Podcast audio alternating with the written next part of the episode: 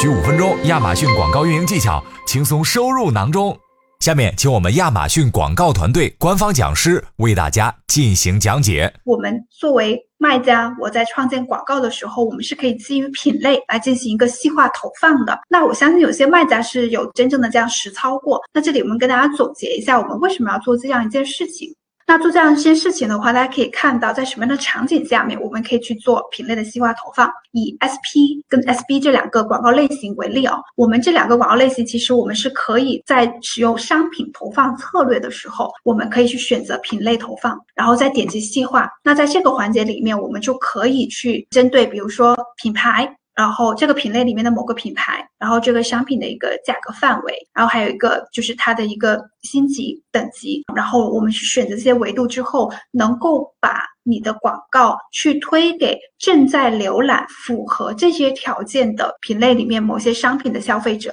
那我们做这样的目的，其实可以帮助我们更大范围的去触达消费者。相对于说就只是某几款商品来说的话，这种方式是可以去扩大你的一个对标的一个范围的。那我们做这件事情的时候，我相信有些卖家可能会有这样的一个疑虑啊，就是说，其实我不太清楚，第一，我到底要选择细化的品类是什么？然后第二，我即使知道这个品类以后，里面还可以去细化分，呃，品牌、商品价格范围跟商品的一个星级。那这种情况下，其实我们是。有些卖家可能会觉得说，我其实比较懵的，我不知道具体要怎么样去设置。其实你去分析了品类排名前一百的那些竞品，对不对？那你在分析完这些竞品之后，你就能够知道说，在你所处的品类里面的这些竞品，那他们的一个价格区间是怎么样的？你能够知道绝大多数的商品它是处在哪个价格区间？那你如果是要对标正在观看那些价格区间里面的消费群体的话，你就可以把那个价格区间设在这个商品价格范围里边。你甚至也可。以去通过竞品分析里面找到的一些你要重点去关注的品牌勾选上去。那甚至我们在去做竞品分析的时候，也会去看到我们的评价星级嘛，也会去找到这一样的一个评价星级的区间。所以总结来说啊，就是如果各位卖家你是想去通过商品投放里面的。品类投放这个环节能够帮助你去去触达更大范围的一些消费群体的话，去学习分析竞品的方法，找到对标的一些品牌的范围，找到商品价格的范围，找到评价等级的这样的一个范围。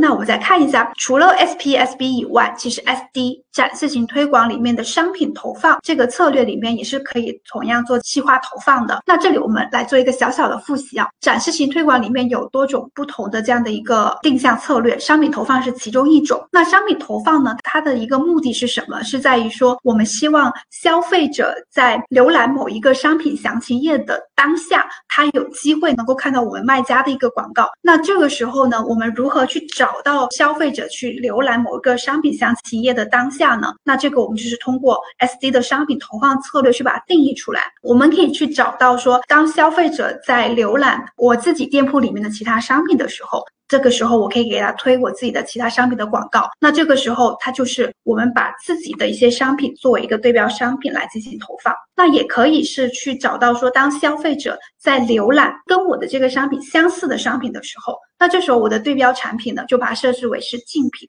那我也可以是去找到说，当消费者正在浏览补充商品或者是相关商品的时候，那这时候我的对标商品就是一些可以进行补充的或者是相关的一些商品。比如说，如果是鞋子，那我可以去把比如说衣服呀，或者是说其他的一些服饰啊，作为我的一些上下关联的一些商品来作为对标。那如果呢，像我们现在提到的是品类嘛，如果我是希望是扩大一个受众的一个范围，那我就可以把我的对标设置为是品类。那品类里面呢，同样的思路啊，可以是自己所处的品类，也可以是我们的一些关联品类，或是上下游品类。OK，那我们再看一下啊，SD 展示型推广里面，除了我们刚刚提到商品投放，还有受众投放这个策略。受众投放策略里面有一个在营销浏览定向，那这个定向它要做的事情呢，就是帮你去找到说过去看过你自己的商品，或者是浏览过自己类似的商品。或者是浏览过自己所处的品类或相关品类的消费者，他过去浏览过但没有促成购买，那我们通过 SD 的一个受众再营销浏览定向，能够把它再次触达，然后让他回到你的一个商品详情页，是这样的一个作用哦。